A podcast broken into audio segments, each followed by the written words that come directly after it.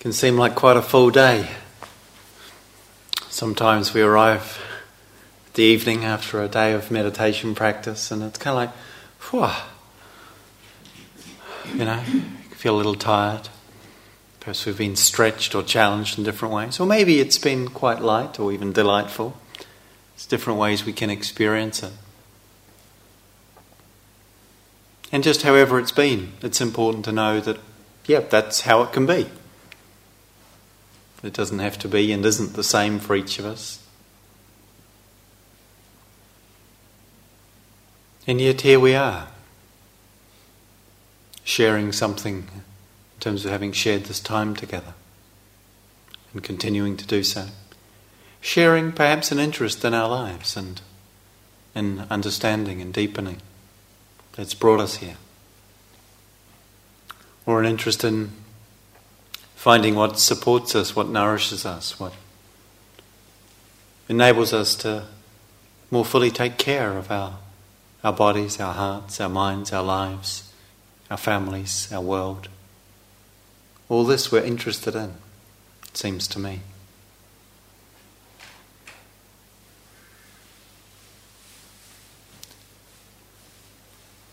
And so, one of the ways we can employ the space that we have created within us and around us is to contemplate, to reflect upon our lives and upon our experience, to see what's true. And one of the ways in which we're invited to reflect on and to contemplate our life is in the in the context of what we call wisdom. Wisdom is an interesting word. It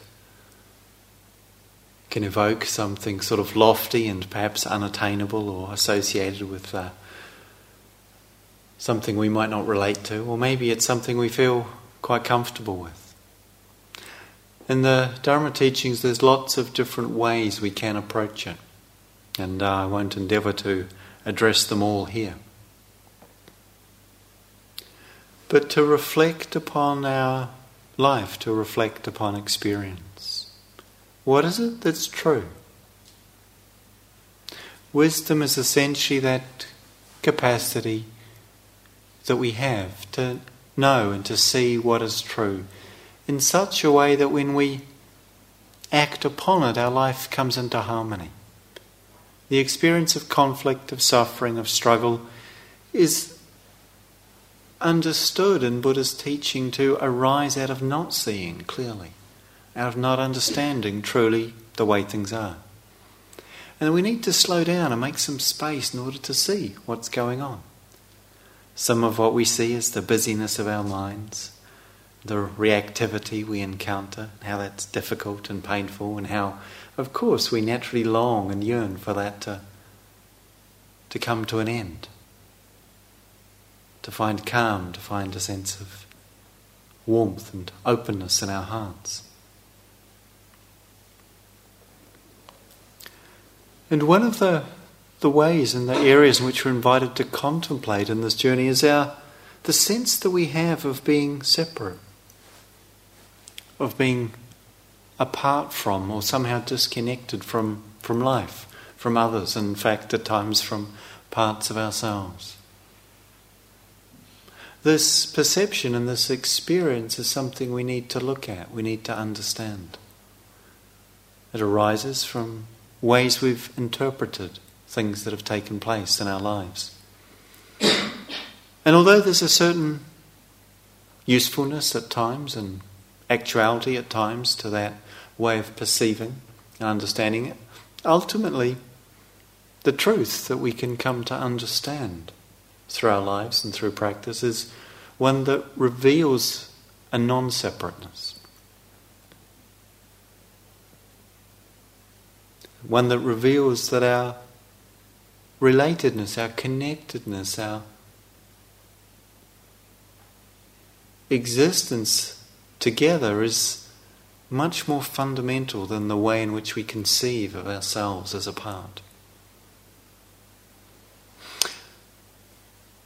And for me, this is something that feels quite natural in a way, insofar as my original encounter and exploration with what I now call spirituality was one that was very much involved with the natural world, with a sense of feeling and exploring the feeling of being connected to and being part of the, the world of trees and creatures and rivers and mountains and that sense of wilderness and nature that perhaps others here amongst us, amongst us that you also have some sense of this. For me, it's always been something very important, very powerful. And it's, to my mind, no accident that much of the teachings and the practices that the Buddha offered took place in natural environments, in the wilderness, outdoors. He mostly didn't say, go and sit meditating in a little room. He said, go sit by a tree or on a stone or perhaps in a cave or on a mountain. Because there's something about the way we can be touched by the natural world that's really important for this practice and for our lives, I believe. To be concerned about life, to care for, to be sensitive to, and to be aware of our impact on the world and the way in which we are impacted by the world. We see that we can't live in a bubble. We can't control or fix things in a particular way to suit us because there's so many other conditions, circumstances, and people involved in the process that we just can't organise it. You know, we can't even get our minds to do what we tell them to. It's not that likely we're going to manage to organise the world to be the way we want it to be, is it? And that can lead to a certain, sometimes, sense of uh, being in conflict with or feeling alienated from life, from nature, from the world. It can seem scary or threatening to us. But it also offers us an immense amount. We are creatures of the natural world. Even in the creation of our societies, our technologies, our industries. That doesn't take us away from all of that although we might lose the sense of direct connection, of felt knowing of this connectedness, and the way we become drawn into our, our kind of familiar ways of being that are cultural as well as personal, that are to do with our society and our family equally as much as they're to do with anything that's particularly who we are or what we are. So they need to be respected, but they also need to be seen for what they are. The forces and conditions that we experience are just that conditions. Circumstances, they're not ultimately what we are. They don't define what is possible for us, although they clearly affect how we experience our lives and they affect what's possible in terms of the kinds of experiences that we have. But they don't limit or constrain how we can meet our experience and how we can understand our world.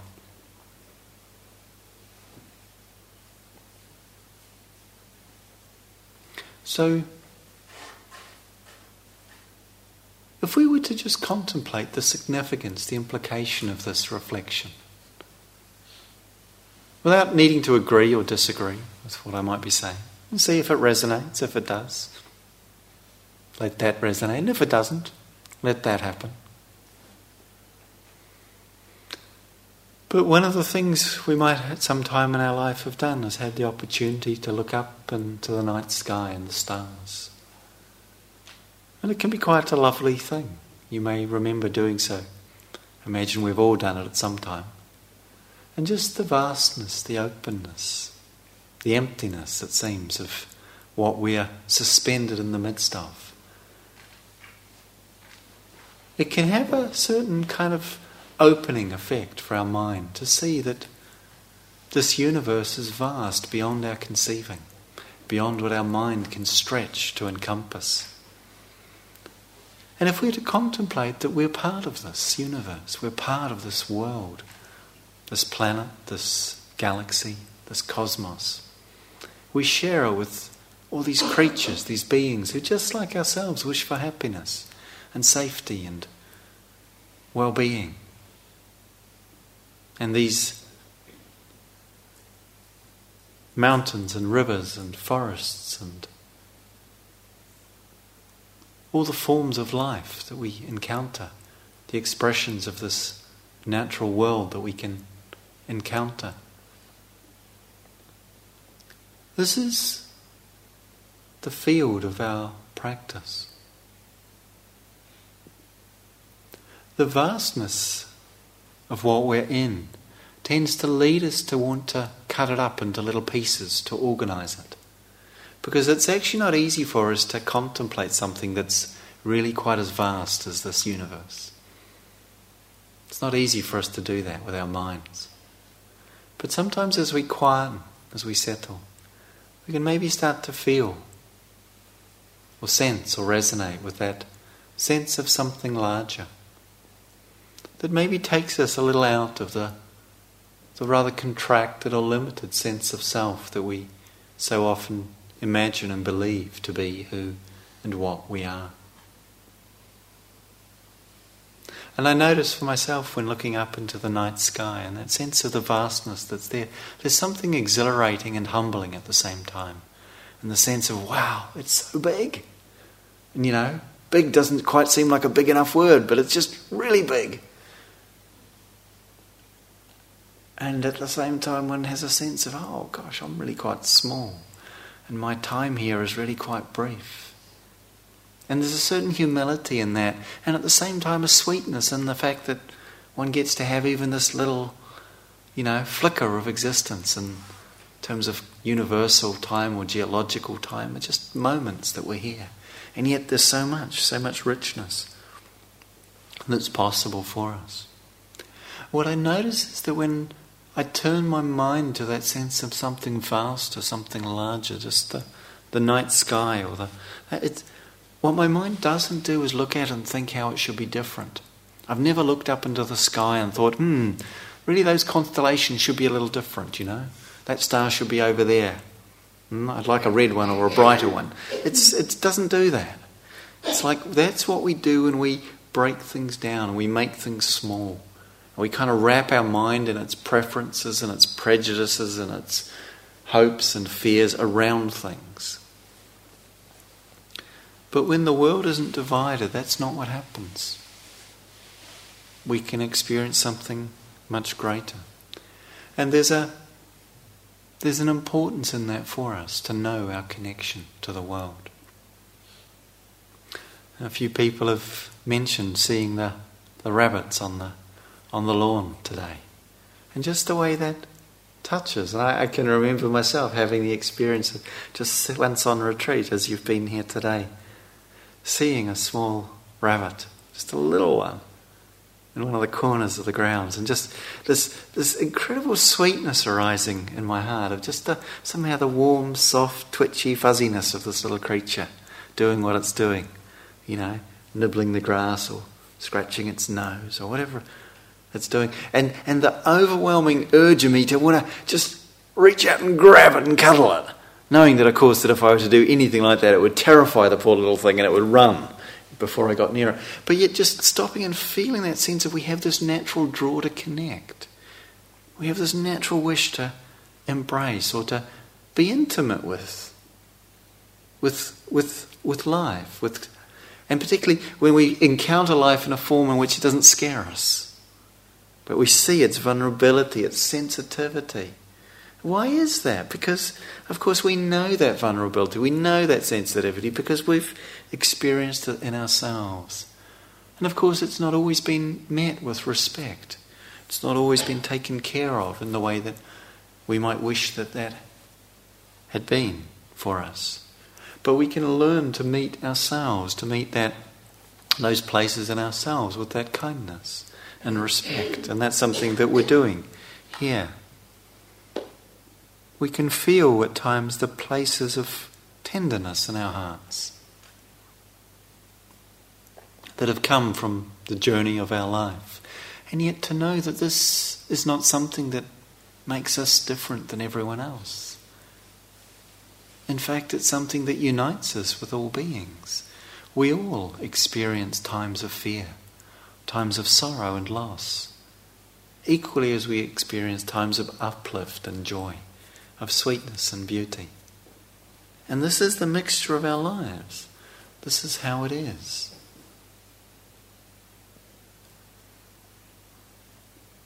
Starting to see that we are not so different than those around us, not so different than the people, the creatures, and the very the very land itself that equally has its own sensitivity that we can sometimes connect with.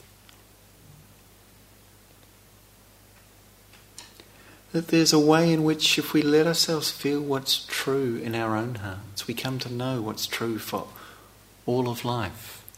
Because our own hearts are a conduit, they're a, a gateway, they're a, a way in which we can come to know so much more than just what is here. It's one of the remarkable things about meditation, about this journey, is that in giving our attention to just the simple immediacy of what's here and now, not trying to figure out all the complicated questions of life or resolve all the difficulties of our own circumstances, though we may need to give them attention, of course, in due time, an appropriate place, but just here, letting ourselves really take care of what's here. That in doing that, somehow we get to start to understand so much more than just the mechanics of sitting here and breathing, which is what ostensibly we've been invited to do, to pay attention to this experience. We see our minds and our hearts engaging, interacting, at times more open, at times more contracted, at times with a sense of courage to meet those places of tenderness or fear, and at times with a sense of sort of feeling unable to do so. And to be able to respect that, but to see it all equally, to include it all.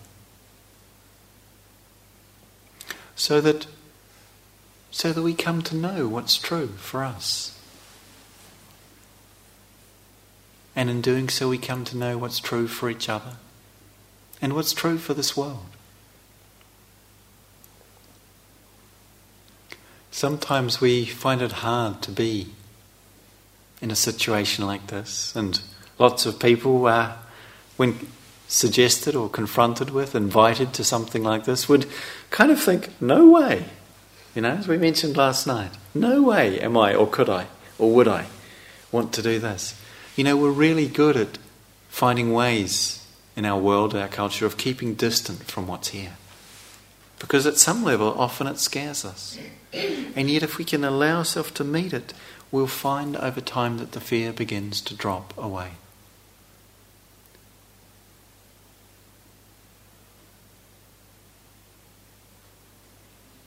And so it takes some courage to stay with our experience, to come back again when we've departed, and again.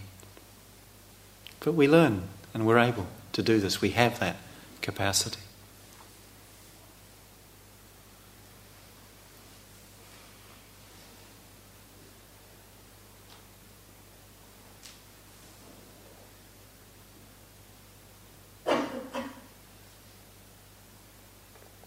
With creatures, it's interesting to contemplate their lives, I find. I had some, uh, some experiences I'd like to share from my own times on retreat. I remember once doing walking meditation. I was outside. It was a windy day and the retreat felt really hard. It was struggled. Oh, I don't want to do this walking. It's like, oh, you know, what's all this about? Knees still hurt from the last sitting, worrying about how much they're going to hurt at the next sitting, trying to walk mindfully. Windy day, oh, I don't like the wind. And then I noticed this twig being blown in the wind. I thought at first, because it was moving. And I looked down, and suddenly I was really interested because I realized the twig was moving against the wind. I thought, huh, how can it do that? So I stopped and I looked, and there was an ant that was about that big, pulling a twig about that big into the wind. And there was this moment of just, oh my gosh, would you look at what that creature is doing? Huh? And the sense of, for me, to drag something that big would be like carrying a whole tree trunk. You know? Immediately I got the sense of, this little fella's working really hard. And for all the struggles of my own retreat, nobody's asking me to carry something 50 times my own or 100 times my own body weight, which would be really hard. Actually, impossible. I couldn't do it. I'll be, wouldn't be going anywhere.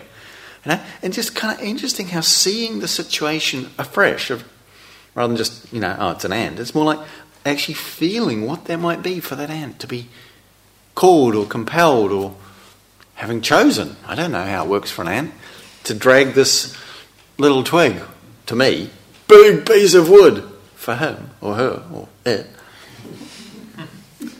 as it was doing. And just something in the heart, just, ah, oh, I can deal with this sore knees and I can deal with this walking back and forth, wondering what the heck I'm doing here. Because actually, it's not that bad. It's kind of interesting how that sense of empathy, of connection, of resonance with another creature just opens up one's heart in those ways. Or I remember another time,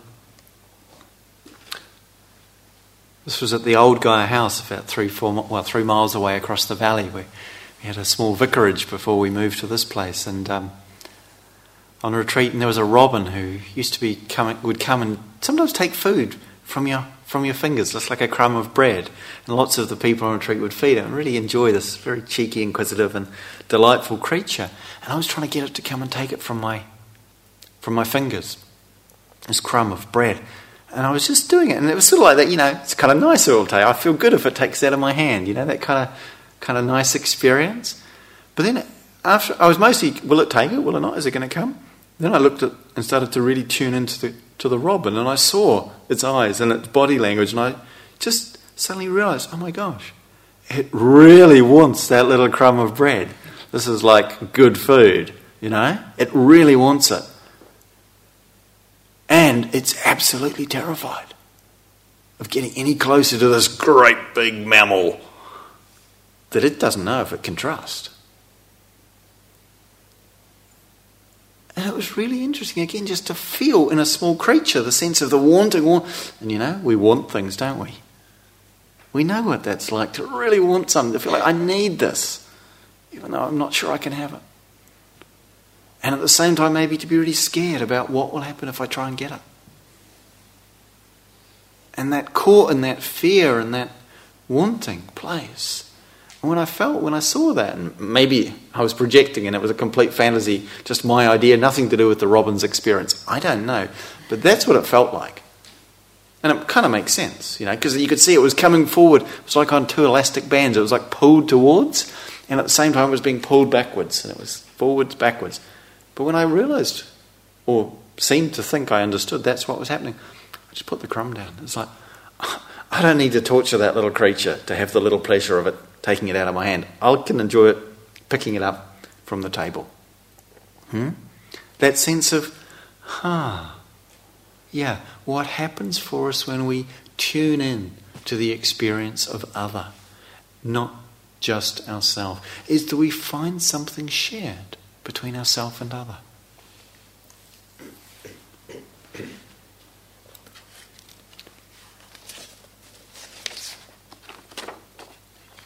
the poem by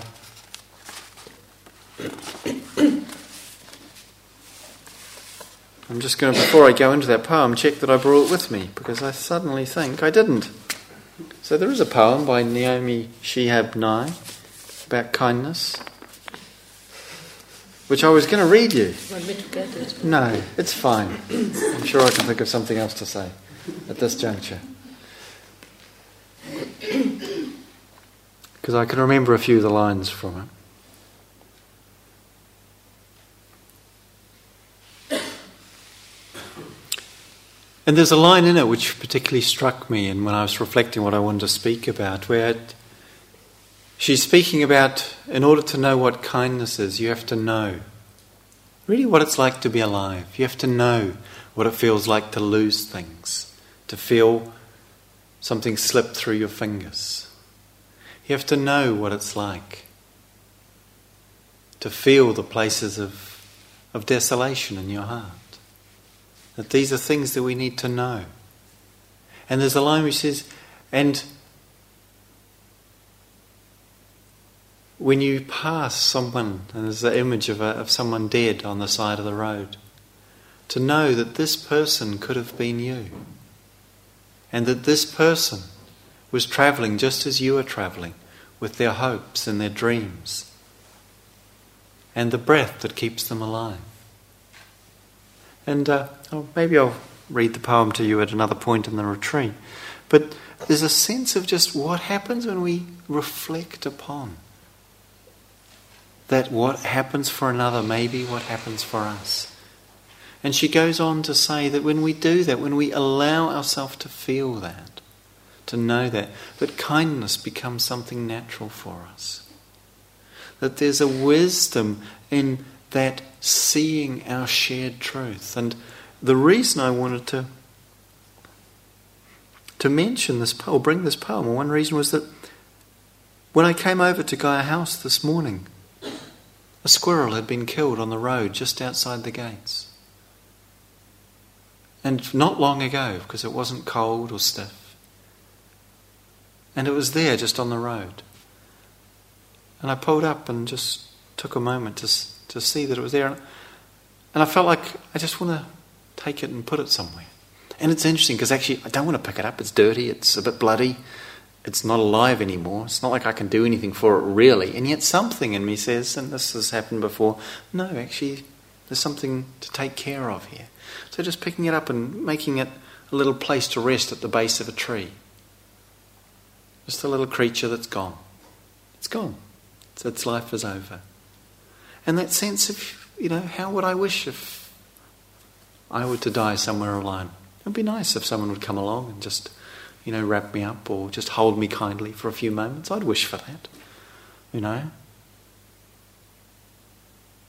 And something to just respect those little and just think, okay, so I have to wash my hands. That's okay. I can do that. Wash them in a puddle first, soap later when I got into the house. Just that sense of do we let ourselves respond with that kind of caring to ourselves in those places where we feel hurt? With that kind of caring to each other when we encounter that? For me, it doesn't come out of a doing it because I should or because it's right. Well, it doesn't make sense to try and do it from that place. It doesn't really work. But it's what seems to happen, and it's something we can see around us. I mean, that's a small, you know, in a way, event for me. But it's something we can see around us. There are many ways in which we, as human beings, witness others and ourselves extending kindness, extending caring. And that comes out of a place in us that is deep.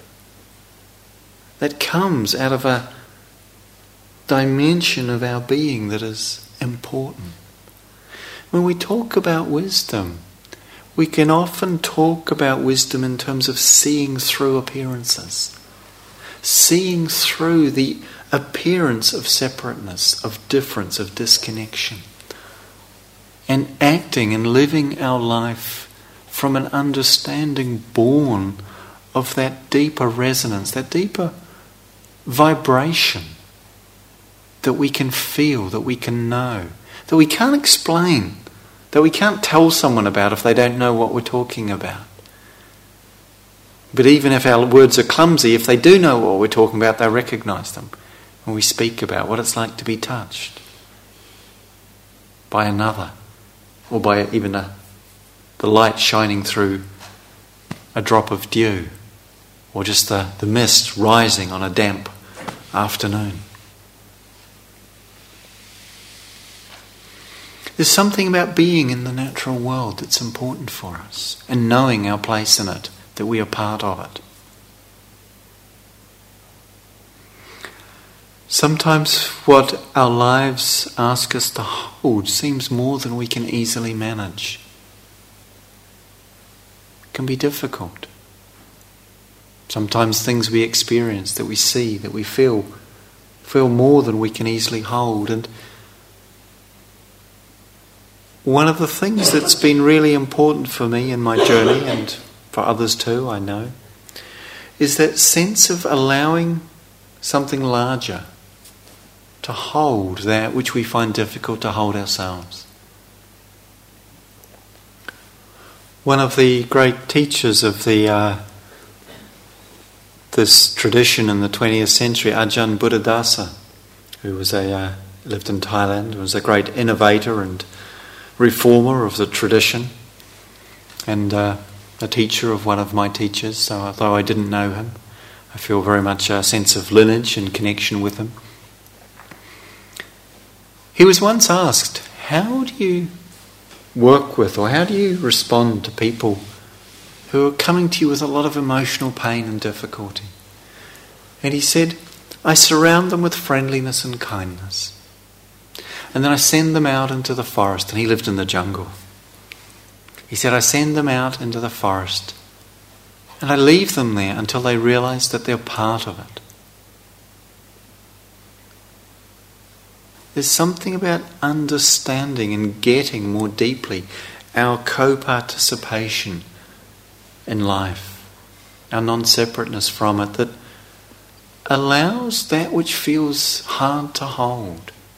And this is one of the things we encounter in life that uh, one of the wisdoms of life is to acknowledge that there are those things which are hard to hold or hard to bear, which we talk about in terms of, of suffering or dukkha is the word the Buddha used, that which is hard to bear.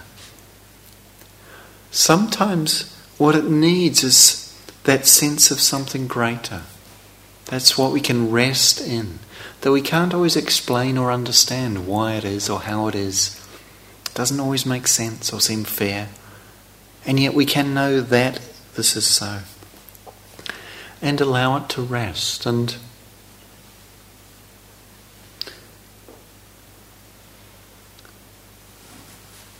we come to sense something about life in this way. It happened for a student of mine on a retreat. I was teaching in the foothills of the Pyrenees in France, and uh, we were camping on a hill amongst these sort of stunted oak trees, these sort of short oak trees that only grow to be about 10 feet tall um, because it's quite high. It's not that high altitude wise, but it's uh, the foothills of the Pyrenees. And, and this, this woman was experiencing a lot of distress and grief about the death of her good friend who died in a tragic accident completely unexpectedly not that long ago before the retreat. And she came and spoke to me about it over the days, and it was really it was really painful and difficult, and she was really sad and upset and grief stricken. And then one day towards the end of the retreat, she came and she told me that as she'd been walking under the trees, she'd suddenly just noticed how the trees, all their leaves, had fallen and each leaf, probably the tree, she thought maybe the trees had felt the loss of each of those leaves that were lying now dry and curled up underneath the tree. And she just sort of felt a sense of the, oh, those trees, they've lost all their leaves. Kind of somehow something that resonated for her. And then she said, she went on to wonder, oh, I wonder how they feel about the fact that Kai, it's her friend's name, has died. And she said she knew, and she reported to me, it was really clear. She said, I knew straight away that they were sorry. They were sad he had died too.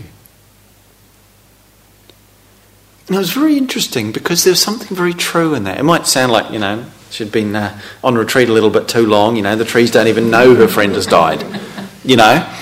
Um, we could approach it from that way, you know. Show me the evidence, you know. We kind of try and show me the evidence. Um, and yet, there's something entirely and absolutely true in what she said and what she understood.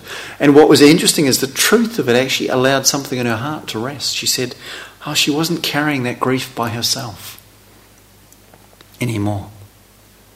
That was, wasn't her words, but that's what the effect that she recognized was. And it was interesting that in her starting to care for the trees and their loss, she felt their caring for her loss. And again, it's that something about when we open the field. When we open the field, we see, yes, there is suffering in life. To acknowledge that this is so. This is One of the things we need to acknowledge, there's a wisdom in acknowledging it and seeing it so. Not imagining that it's so because we've got it wrong, or we made a mistake, or we messed up, or someone else messed up. Every human being experiences this, all creatures, in fact. And although how it was for me is different than how it was for you, and how it is for me and you likewise. The particular conditions and circumstances of how it came to me and how it came to you are particular, unique, in fact. But the fact that, yeah, there's that which is hard to bear, this we share with each other, with all of life.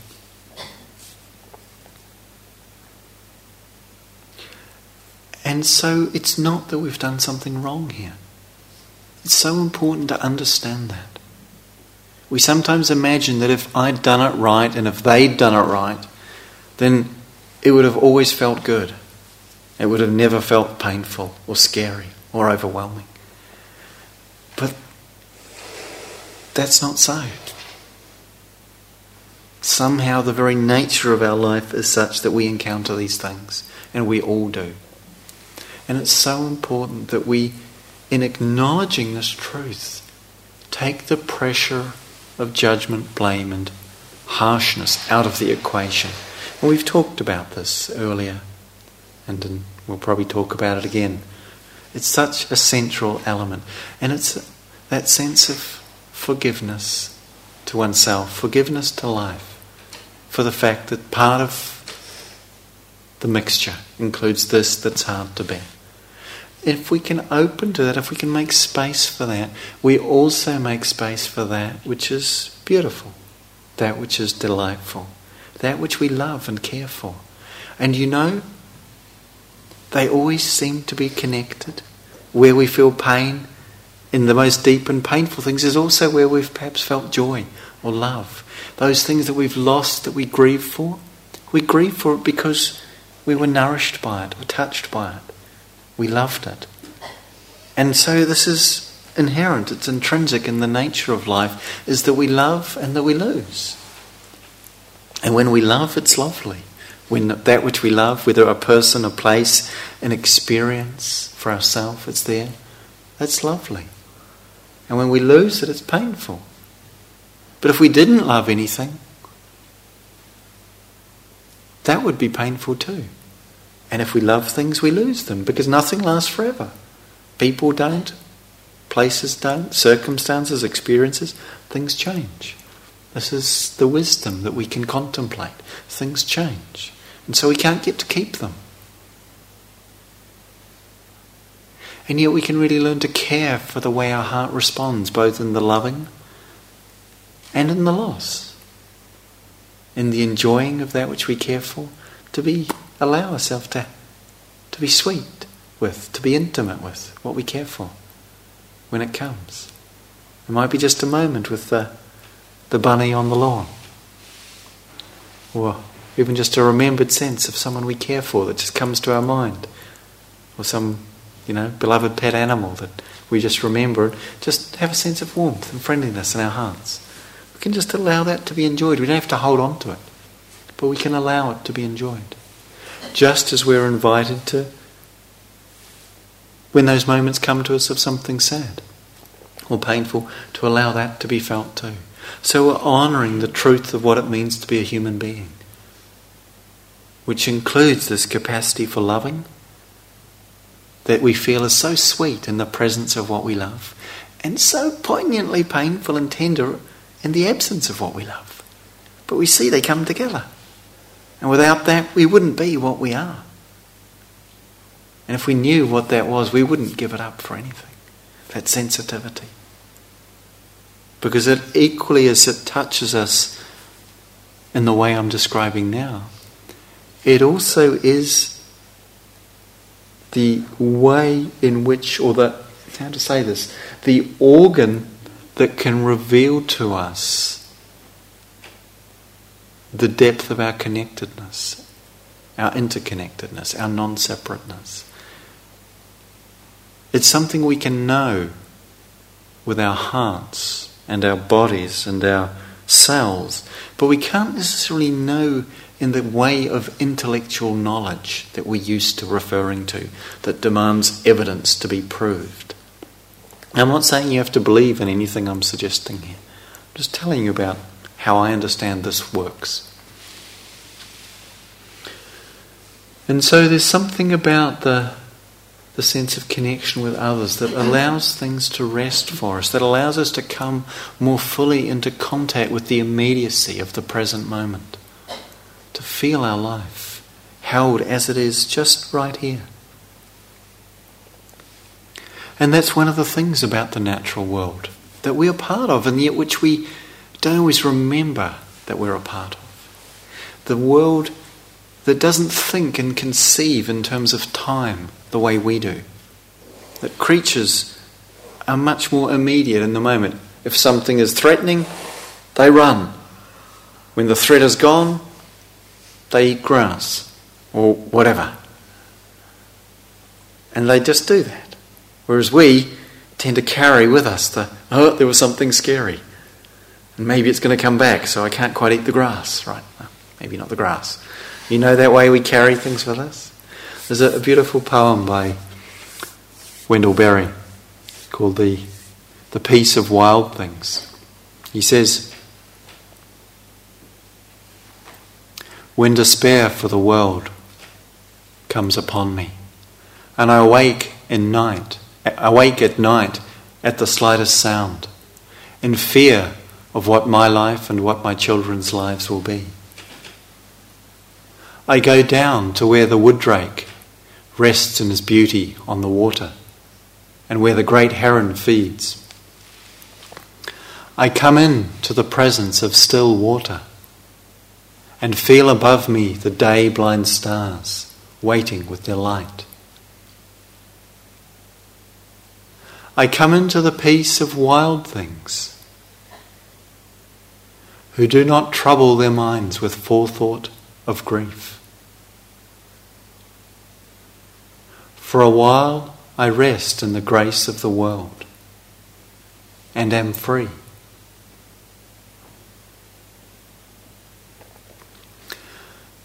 To come into the grace of wild things, the peace of wild things, who do not trouble their minds with forethought of grief, that anticipation of loss that hasn't yet come.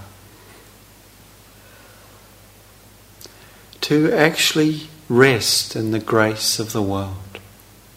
To know a freedom that is immediate, that is in this moment.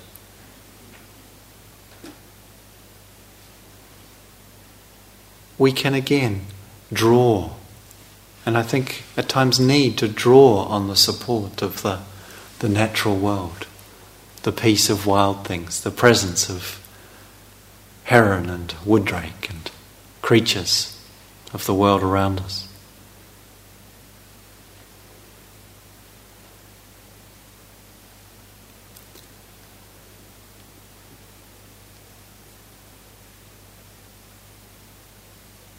As we quieten, as we open, as the qualities of calm, of kindness, and of clarity start to deepen in our hearts and our being,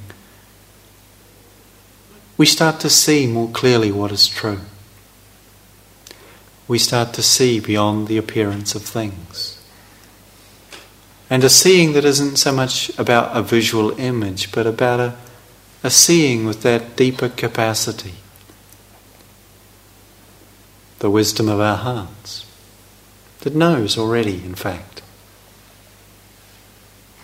in some quiet way within us, that knows of this which spiritual teachings point to and teachers speak about and have spoken about through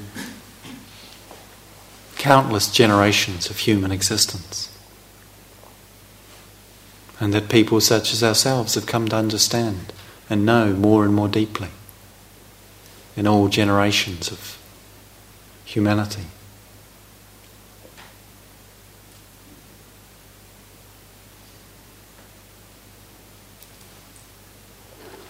I'd like to read something from Black Elk, who is a holy man of the Oglala Sioux, uh, of the Native American peoples.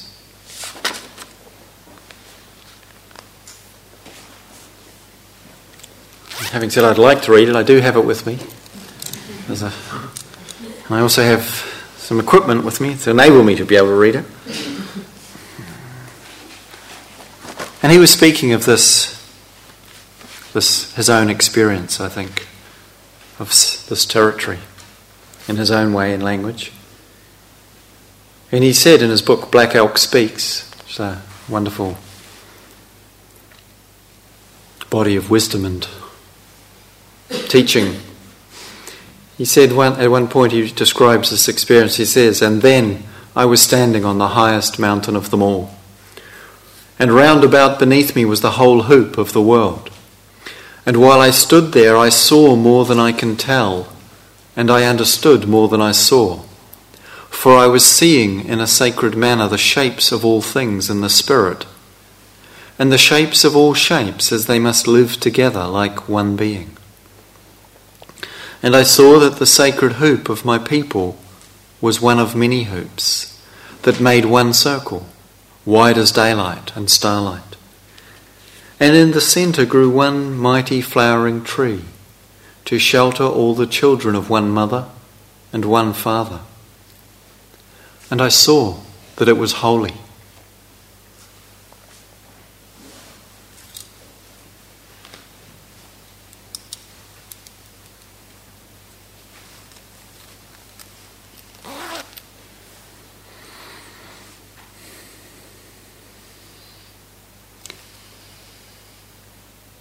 There's a seeing that we can deepen our partaking of. That's not foreign to us, that we recognize as we come closer to it. Although when we see with the heart and depth of wisdom, it's always fresh, equally as it's familiar. But we come to see something that we can speak of in all sorts of ways, none of which quite manage to say it. Although we can still appreciate the words that another might offer to it.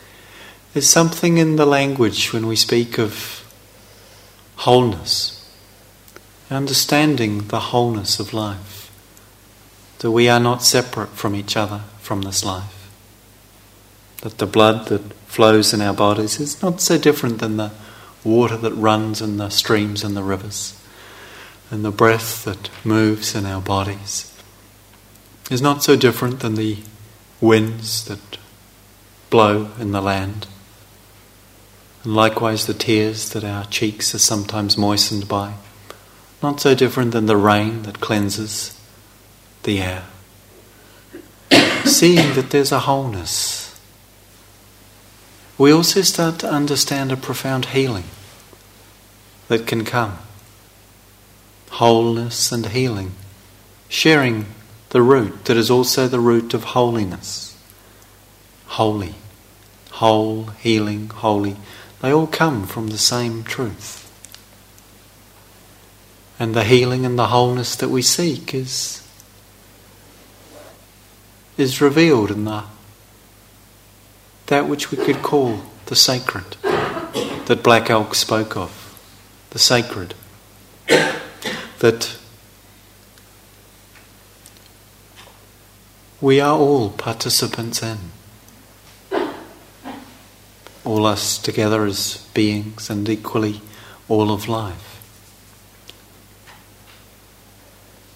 And it's this that we come to, to practice, whether we know it or not we come to practice to understand this more fully and deeply. And to allow our lives to rest in this that is sacred. And that is connected to all things. So let's just sit quietly together for a few moments. Just allow whatever resonates to resonate and what doesn't to just do what it does.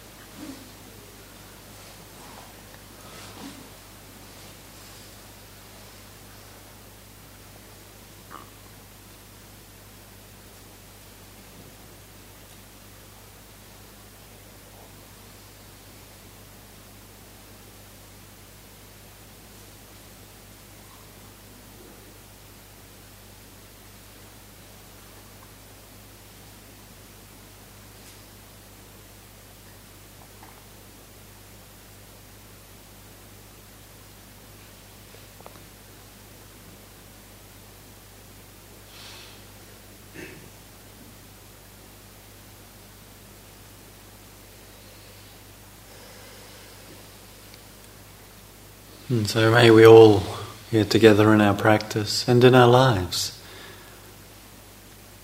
come to deeply understand that we are a part of it all, that we are not separate from this world or each other, and that we may live in harmony,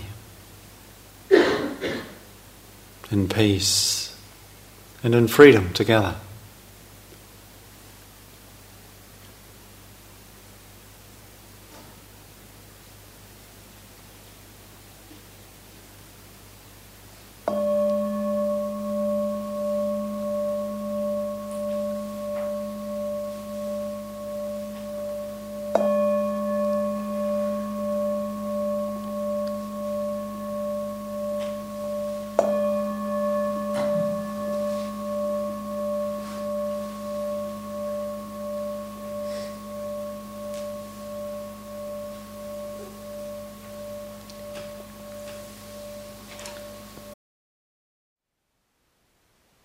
Thank you for listening.